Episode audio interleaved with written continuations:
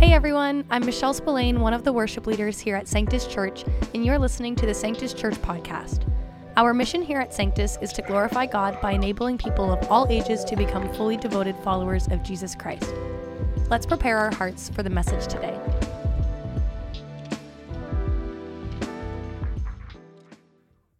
Hey, Sanctus Church, good morning. So glad that you're joining us, whether you're at a physical location today, you're watching on our online site, maybe you're at our cottage, maybe you're in another country, wherever you are, no matter who you are, welcome.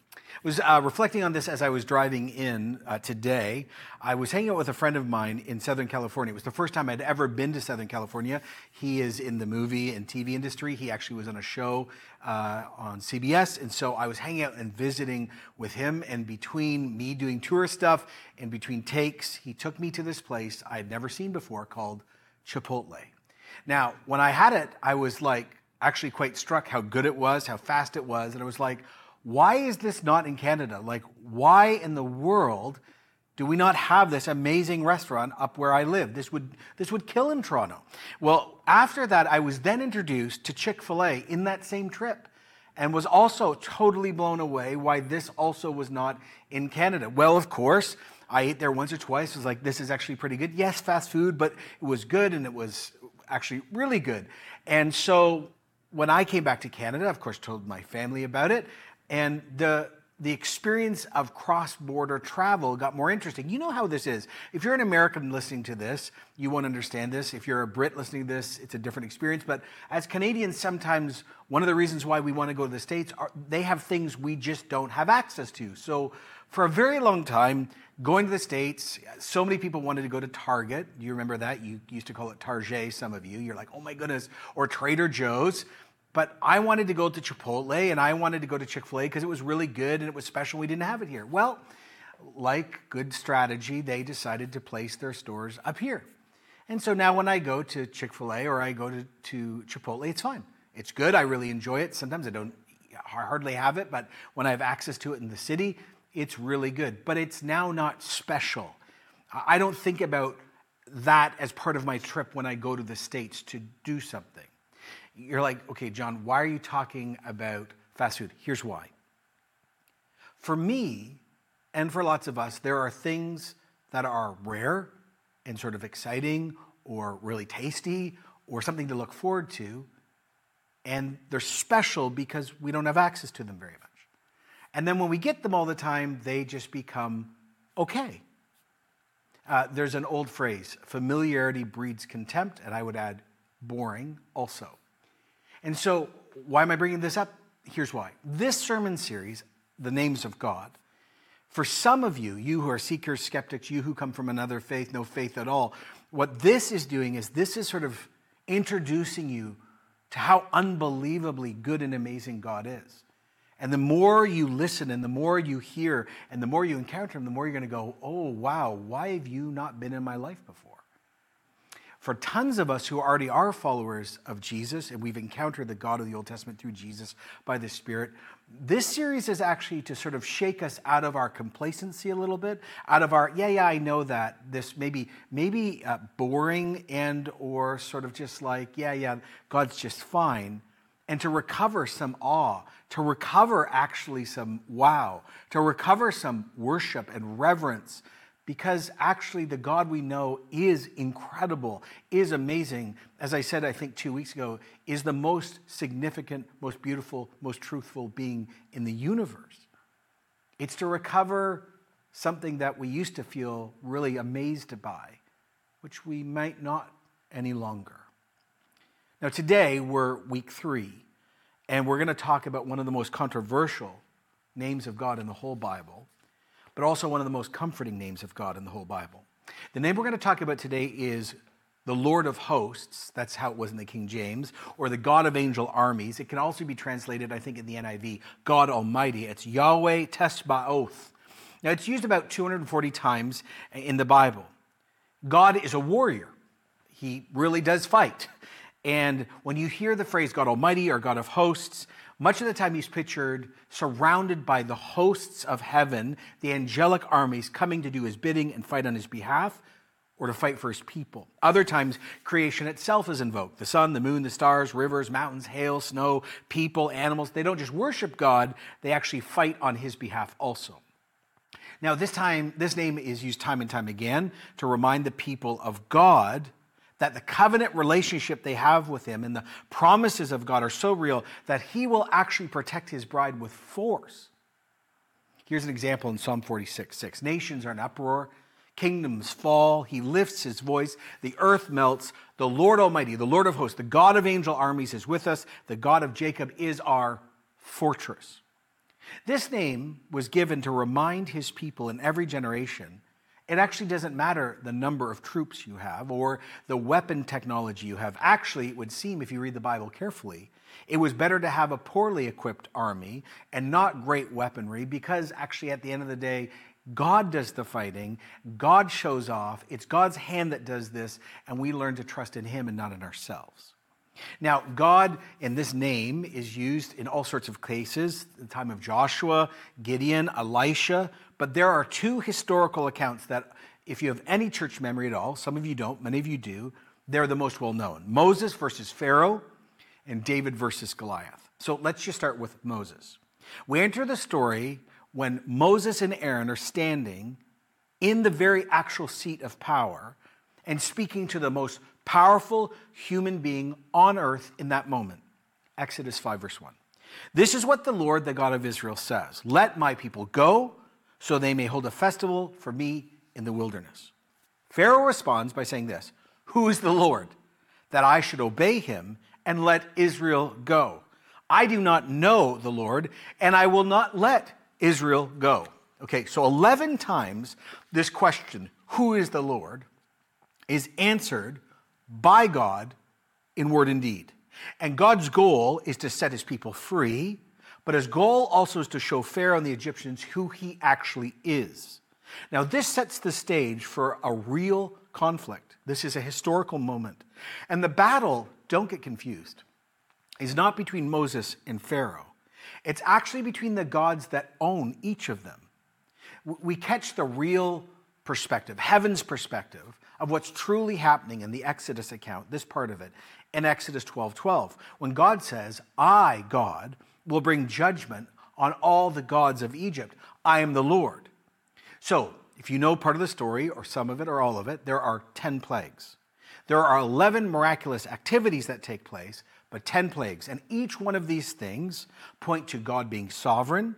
God is king over all things, including the greatest leader in that time and the grandest superpower of that time, that's Egypt. And as we're going to discover, each plague is not just against Pharaoh or his people, each plague is connected to a specific God that the Egyptians trusted in. This is, whether you're uncomfortable with it or not as a Canadian, this is holy war.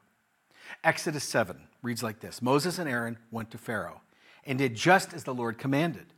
Aaron threw his staff down in front of Pharaoh and his officials, and it becomes a snake.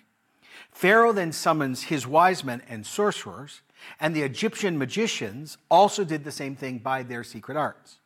Each one threw down his staff, and it became a snake. So, this again is not allegory. This historically actually happened. And when Moses and Aaron throw down their staff, it turns into a snake. He's not phased. He's not freaked out. We would freak out. He's like, yeah, yeah, I've seen this so many times before. This is everyday supernatural, let's go power. So it's like he basically says, Boys, come over here. These guys think they're all that. Listen, you do the same thing. So he motions his sorcerers to come over, and they do the same activity. So here's what we begin to understand behind the gods of the nations, there is real demonic power. The gods of Egypt might be fake idols, but behind the thing is real power. So, yes, there's real power, but here's the difference it's not eternal power. It's not from the hand of the King of Kings and Lord of Lords. That is the Lord Almighty. Okay, but the next thing begins to give us a window into God being warrior. It says in verse 12, but Aaron's staff swallowed up their staffs. And then it says, Pharaoh's heart became hard and he would not listen, just as the Lord had said. So it appears for one moment, just watch this, that Moses and Aaron's sign has been outdone by the demonic powers inspired by Pharaoh's magicians. But then suddenly, Moses and Aaron's snake kills their snakes and swallows them whole. Well, Pharaoh, he will not obey, he will not give in or relent. So now at this moment, God acts with the famous 10 plagues. And like again, I, but, but again, like I share, like as I share this, all of this is to reflect who is the true living God, who is not just a God or a power. The question is, who is the ultimate God, the Lord Almighty? And all of this is about God's judgment. This is God's humiliation of the Egyptians and their gods. So the first plague begins like this in Exodus 7 17. This is what God says By this you will know that I am the Lord. With the staff that is in my hand, I will strike the water of the Nile, and it will be changed into blood. The fish in the Nile will die, the river will stink, the Egyptians will not be able to drink its water. So they move from the courtroom, that is the place of power, and now all the people of Egypt will be affected. Now, one of the most basic needs of every human being is water, and their water is about to be contaminated. Now, why does God start with the Nile? Because the Egyptians actually thought the Nile was God, a God itself, the source of life. And the source of life is now about to become the source of death. So the first plague was directed at Apis, the god of the Nile, Isis, the goddess of the Nile, and Khnum, the guardian of the Nile. See, the Egyptians actually believed the Nile was the bloodstream of Osiris, who was reborn each year when the river flooded. So here's what God is saying all these gods are about to be judged. And all of Egypt, of course, is fully dependent on the Nile for economics, civilization, religion, prosperity. God strikes the heart of security. God strikes the heart of prosperity. And then God also is saying, if you know the story, I want to remind you that you, Pharaoh, commanded that all the little baby boys born to Jewish families were drowned in this river. So now you will see my dangerous remembrance. I am the Lord Almighty. I am the God of angel armies. I will fight for my children. But the fight, like I've shared, is between supernatural powers. Because then you see in verse 22, well, the Egyptian magicians did the same thing by their secret arts. And Pharaoh's heart became hard, and he would not listen to Moses or Aaron, just as the Lord had said. Instead, he turned and went back into his palace. He didn't even take this to heart. I don't give a rip. And all the Egyptians dug along the Nile to get drinking water. So, what happens is there's an ongoing supernatural power struggle between the God of the Israelites and the gods of Egypt and the battle between Pharaoh and Aaron and Moses. And it seems like an equal match. But remember this there's always a wrestle in a real fight before there's a victory. Well, one week later, God sends, God sends Moses into the court of Pharaoh, the place of power again. The first major plague, of course, caused infrastructure chaos, but water is still accessible. So the next plague comes, and it's actually from the same place. So we're now in Exodus 8 6.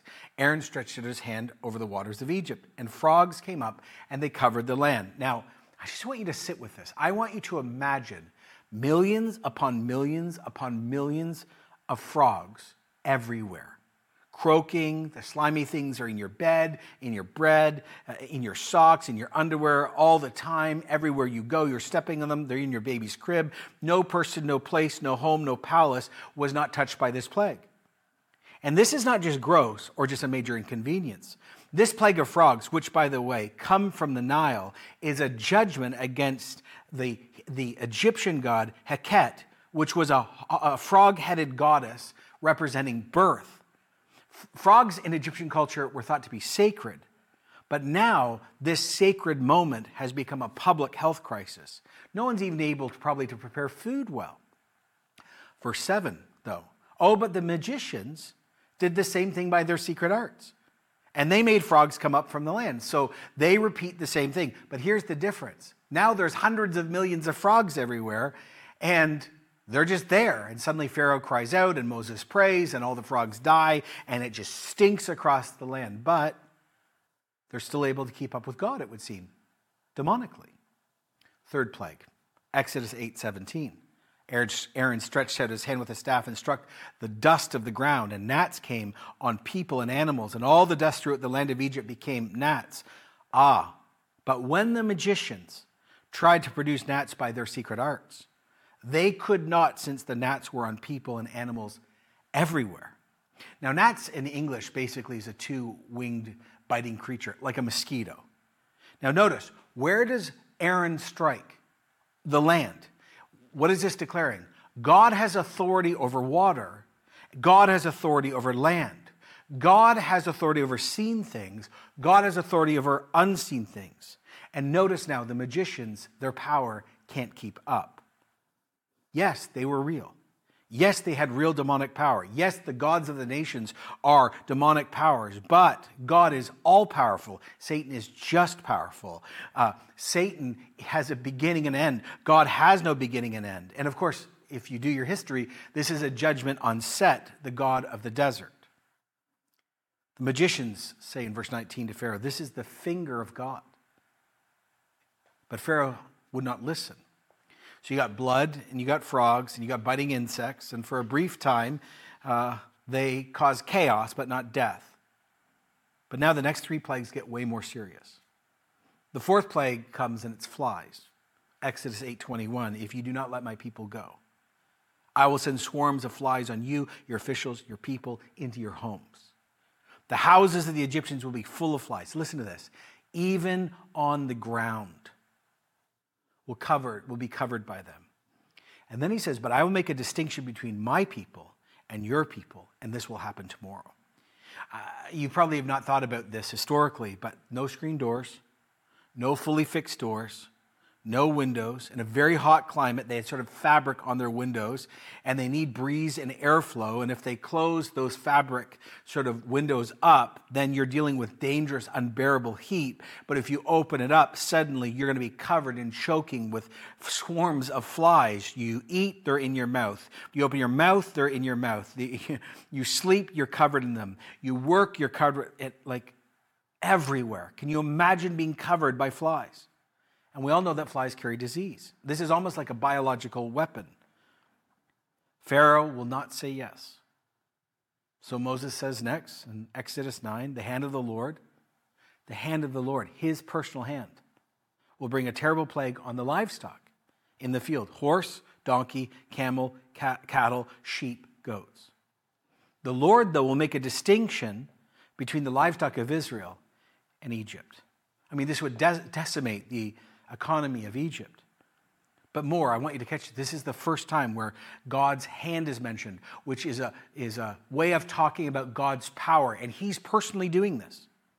Again, this is another attack on the gods of Egypt. This was judgment on the goddess Hathor and the god Apis, who are depicted as cattle.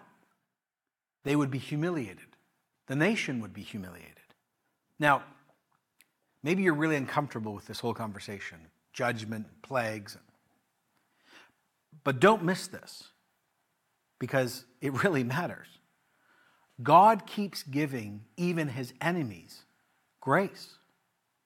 He gives so many outs to Pharaoh, who, by the way, are, are enslaving a million plus people. He brings judgment, notice, in increments. Even in needed judgment, God gives mercy. There's outs, but Pharaoh will not take the out. God will give him an out. He will not humble himself under his word. Pharaoh will not listen, no matter what it costs him or his people. Well, God then sends the sixth plague, festering boils, which is a judgment against the god, the god Sekhmet and Isis, because they were, in Egyptian culture, believed to have the ability to prevent disease. Exodus 9 8, take a handful of soot from a furnace and have Moses toss it in the air in the presence of Pharaoh it will become, become a fine dust over the whole land of Egypt, and festering boils will break out on people and animals throughout the land. Now, I've heard this story my whole life, but only a few years ago did I actually catch the real power of this moment. What this reads like in Hebrew is go to a kiln and take soot from it. Why does this matter? Because the whole Jewish nation was enslaved, and their main job in slavery was to bake bricks to build the great palaces and memorials to the Egyptians. So, this is what God says go to the place of injustice, go to the heart and the symbol of slavery. Take the soot of an injustice, and out of the injustice, I will do the greatest of things. Wow. And then it says this the magicians could not stand, verse 11, before Moses because of the boils that were on them and all the Egyptians. Pharaoh still will not repent. God says in Exodus 9 15, For by now I could have stretched out my hand, Pharaoh, and struck you and your people off the face of this earth with a plague. But I have raised you up for this very purpose, that I might show you my power and my name might be proclaimed in all the earth. You think you're in charge, Pharaoh? No, no, I'm in charge. I've literally raised you up to demonstrate my power. And there are global implications.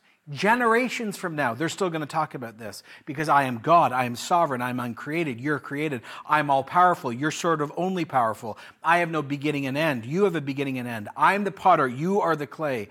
And let me just pause and remind everyone in 2023 Pharaoh was the most powerful, most wealthy, most armed man in this time on earth.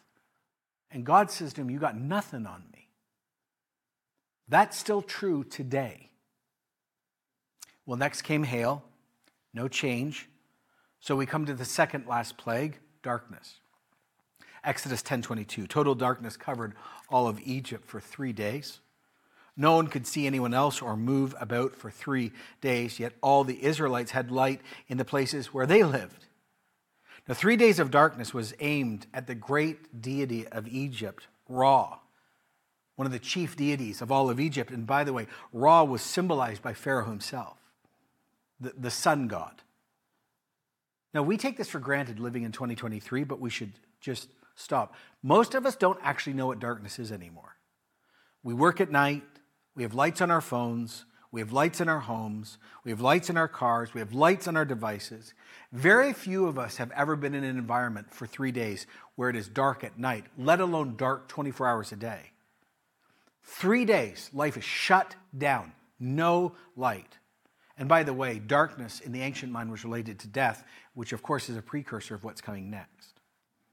Well, we come to the end of this story, and death is coming, and this will be judgment again on Isis, the protector of children. Basically, God says to Pharaoh, So you've enslaved my firstborn and my bride. So I will take the life of your firstborn. Exodus 11.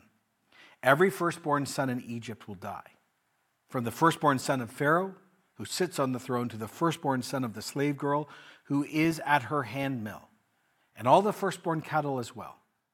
There will be a loud wailing in Egypt, worse than there has ever been or will ever be. Um, this is terrible and, and devastating and chilling, but a lot of times we actually miss the full implication. A lot of times, even if you look at like comic book Bibles, it's all babies who die. No, no, this says any firstborn son. So, anyone who's alive at this moment who was a firstborn son, you could be a child, a brand new baby, you could be an adult, a grandpa. Anyone who's a firstborn son dies in this moment. Every generation is affected like that. But God will guard his people. This is where this amazing Jewish tradition, which of course is fulfilled fully in Christ, the Passover shows up. Because then he says, God says to his people in Exodus 12, each Jewish man is to take a lamb for his family, one for each household. It's got to be pure, unblemished. Then they are to take some of the blood and put it on the sides and the top of the door frames of the home where you eat the lambs. So he says, Look, death is about to literally pass over. I, God, the warrior God, I'm going to bring death. But I'm going to pass over your homes. But to pass over your home, you need an unblemished animal, a perfect animal given to a holy God, a life laid down, uh, something that actually, though you deserve it, I will pass over. The blood covers the doors. God passes over the people. The Lord of hosts, the God of angel armies, decides in mercy when he sees the blood to walk or pass over. It's quite a story. The pattern happens again and again in the Old Testament. During the time of the judges, which happens later, we see again a battle between the powers of the nations and, and the power between behind God's people. It reads like this in 1 Samuel 5. After the Philistines had captured the ark of God, they took it from Ebenezer to Ashdod. And they carried the ark into Dagon's temple and set it beside Dagon. But the following morning, when they rose, there was Dagon fallen on his face before the Lord, the ark of the Lord, and his head and his hands had been broken off and were lying on the threshold, only his body remained. That, that's Dagon, by the way, is this fish god of the Philistines, and it had the idol had fallen over. Now, to understand the power of that moment, you have to go to this other really, really, really famous story David and Goliath. The worshippers of Dagon are the Philistines. They actually invade God's people generations later, right, from the Exodus account. Goliath is at the front of the Philistine army. He mocks them. He mocks the God of Israel. Everyone's afraid. Then this young teenage boy shows up who's a shepherd. He's there to help his older brother give them food. He's in the army. And when he hears Goliath taunting, this is what he says in 1 Samuel 17, verse 26. David said to the men standing around him, Who is this uncircumcised Philistine that he should defy the armies of the living God? Fast forward, if you know the story, David goes and attacks this giant. No one else will do it. He just takes a sling and a stone. And this is what Goliath says to David Am I a dog that you come at me with sticks? And the Philistine cursed David by his gods. Come here, he said, and I'll give your flesh to the birds of the air and the beasts of the field. He said, What am I, a dog? Now, we might love dogs in our culture, but in Philistine culture, actually, the dog was the lowest viewed animal. Actually, it was a slang for being a male prostitute. It's just like really, really, ugh.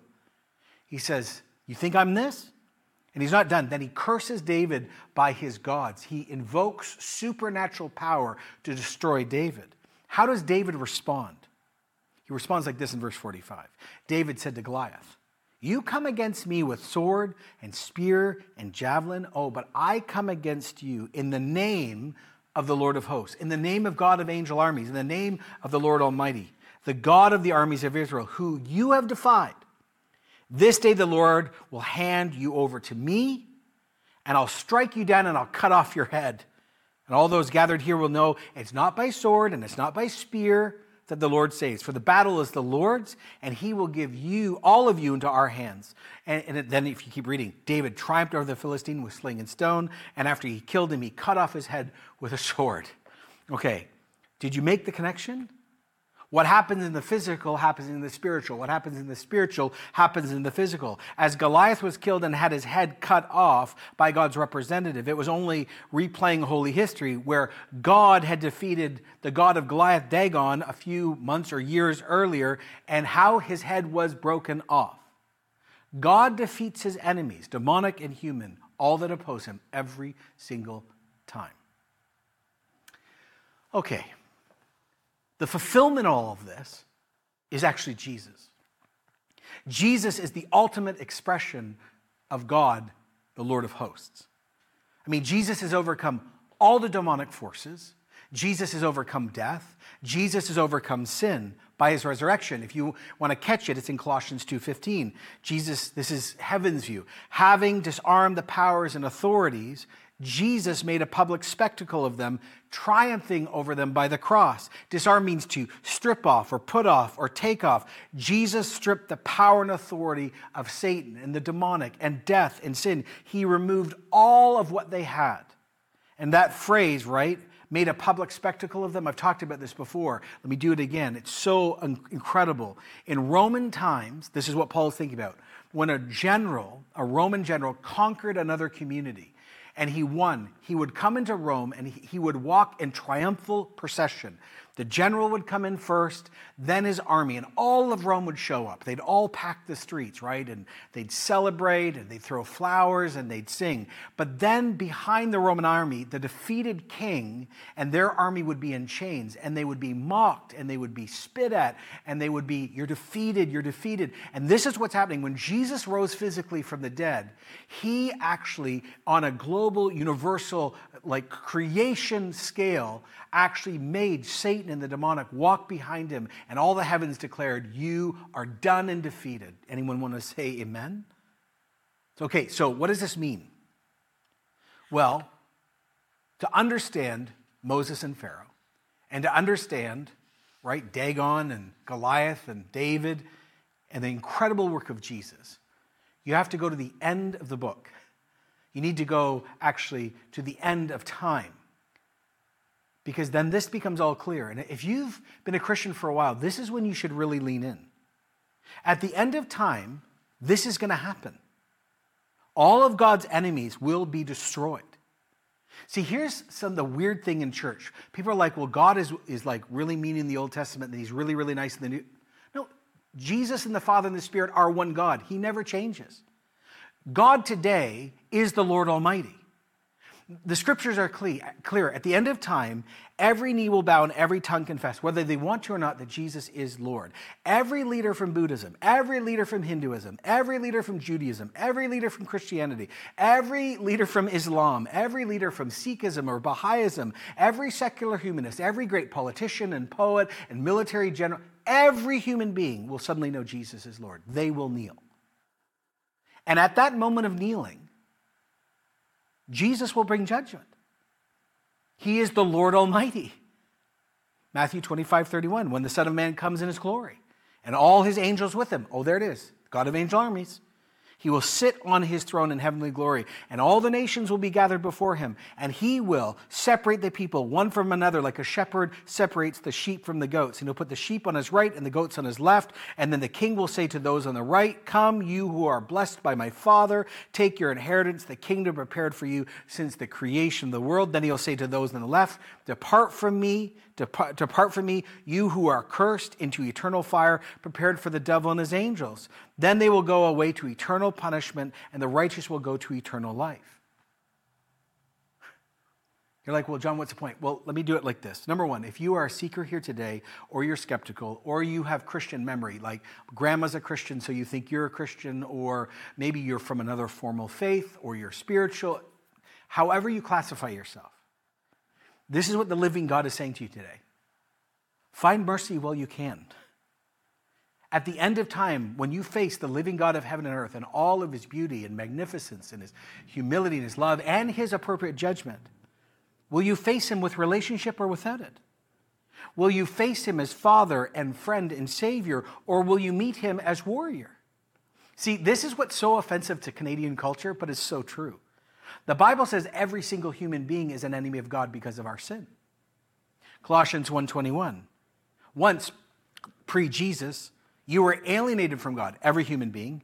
You were enemies in your mind because of your evil behavior. See, every human being because of our sin, our walking away from God in Eden, we all are enemies of God, whether we know it or not, because of our behavior. In other words, we're enemies of the Lord Almighty. And yet, God, because He is holy and love, in this middle period keeps giving the out, keeps giving incredible mercy. Yeah, I've quoted this before. There was a great debate years ago in England about what makes Christianity different than all the other religions. And this was being discussed at some conference. And some people said, well, Christianity is unique because God took on human flesh. Other people said, no, I can see that maybe in other faiths. Other people said, what about the resurrection? No, lots of people believe in the end the dead will rise. And the discussion grew heated. And then this very famous person, C.S. Lewis, walks in, who wrote The Lion, the Witch, and the Wardrobe, who used to be a hardcore atheist, who suddenly became a great defender of Christianity. And he said, classic English old school, he said, what's all the rumpus about? And, and he heard, oh, it's about what it makes Christianity unique? And he laughed and said, It's easy, it's grace. And the room went, What? He said, It's grace. In other words, everyone ready? You move from being under God's just deserved wrath and being an enemy of God to a friend of God when Jesus, the Lamb of God, puts his blood over the doorpost of your life. You stop being with Pharaoh and the gods of this world and you end up being with the God of Moses through his son Jesus. That's God's son Jesus. When you embrace his work. See, there's this incredible moment of mercy. And the mercy is now. And the mercy is not yet run out. But you have to acknowledge, whether you want to or not, that actually by your behavior and my behavior, we're actually enemies of our Creator. This is why Paul's words are so unbelievably profound. Again, if you're a seeker, skeptic, or religious, keep listening. Don't turn me off yet. Romans 5 9. Since, this is speaking to Christians, since now we have been justified, speaking to Christians, justified means in right relationship with God by Jesus' blood, how much more shall we be saved from God's wrath through Jesus?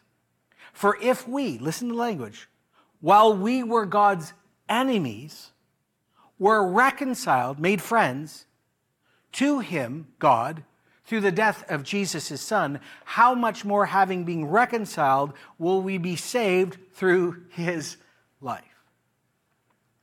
The invitation for many of you is to humble yourself, acknowledge, I am a sinner, I'm an enemy of God, I do need mercy, and I've been living my life like Pharaoh or trusting in all these other things, and actually, I need his covering. What will you do with God's mercy today? What will you, go, what will you do with Jesus' incredible gift to you today? Will you resist like Pharaoh and be stubborn? Or will you actually say, oh my goodness, there's so much love and beauty here? Call out to Jesus if you've never done it and literally say, Lord Jesus, have mercy on me, a sinner, and see him transform your life. Lots of us here, of course, are followers of Jesus. So the question is, what, what does this mean for us? Well, let me ask you this question What battles are you facing? What giants are you facing? Demonic power? What fears? What setbacks in your life? I just want to remind you today who's, who do you actually know? Have you become way too familiar? Is the Chipotle not as cool? Like, who do you actually know? Remember who God is. He is the Lord Almighty. No one can ultimately thwart the plans of God. God chose you, God fights for you. You need to call upon the Lord of hosts, the God of angel armies, to show up and fight fights we cannot win. And you're not alone. By the way, you're not alone. So many people in church think, What am I doing wrong because I'm facing. No, no. This is part of living in a fallen world. Remember Paul, like uber amazing Christian? He says in 1 Thessalonians 2:18, I wanted to come visit you. This is a local church. I did again and again. And Satan stopped us. What? Yeah, Satan stopped Paul from doing what God wanted to do for a period of time. So what does Paul do? 1 Thessalonians 3:11, he prays this prayer. Now may God our Father himself and the Lord Jesus Christ clear a way for us to come to you. Paul could not was not able to see this church because Satan shut every door. Satan stopped and blocked and closed and clogged the way. The war was real. The battle was real. Satan can stop a church. Satan can stop a Christian. Satan can even stop a move of God. Paul, so aware of this, so above his pay grade, actually said, You know what? God, my Father, uh, and Lord Jesus Christ, you need to show up and you need to be God Almighty and you need to clear a path. My invitation to you as a Christian is bring to the Lord of hosts this week what you're really facing and ask Him directly get involved. I end with this. Martin Luther wrote this incredible hymn called The Mighty Fortress is Our God. Some of you grew up singing it. But I think it's the second verse, the second stanza, that ties all of this together. And this is what he well, wrote, which some of us grew up singing. Did we in our own strength confide, our striving would be losing. Were not the right man on our side, the man of God's own choosing. You may ask who that might be. Well, it's Jesus Christ. It's He. The Lord of hosts is His name, for age to age the same, and He must win the battle. Jesus is the ultimate expression of God, the Lord of hosts. And the power, of course, is through the Spirit. So let's just do this really quick as we end. One, Lord, Thank you that you fight for us. Thank you that you overcame the demonic. Thank you that you've overcome physical death. You've overcome spiritual death. And through Christ, you've conquered everything that's against what we are and who we are, and you've given us freedom. I pray a few things. For those who have not yet actually embraced you, seen you, understood you, Father and Son, send the Holy Spirit, open their eyes to Christ, open their eyes to their stubbornness, open their, uh, their eyes to what they're really trusting in, and bring them to this incredible, help them to switch sides from Pharaoh actually to the God of Israel found in Christ. And for the rest of us, help us this week to actually bring the fights we're facing, and we pray over them, God our Father and Lord Jesus Christ, clear a path. Lord of hosts, win things we could never win. We ask this because you love, you love us as your bride and you're for us. We pray this in Jesus' name. Amen. Thank you so much for listening. If you would like to learn more about us, please visit our website at sanctuschurch.com. There you'll find ways to support our ministry and God's vision for this church. Last but not least, if you like what you're hearing, be sure to hit that follow button to be notified when another episode releases.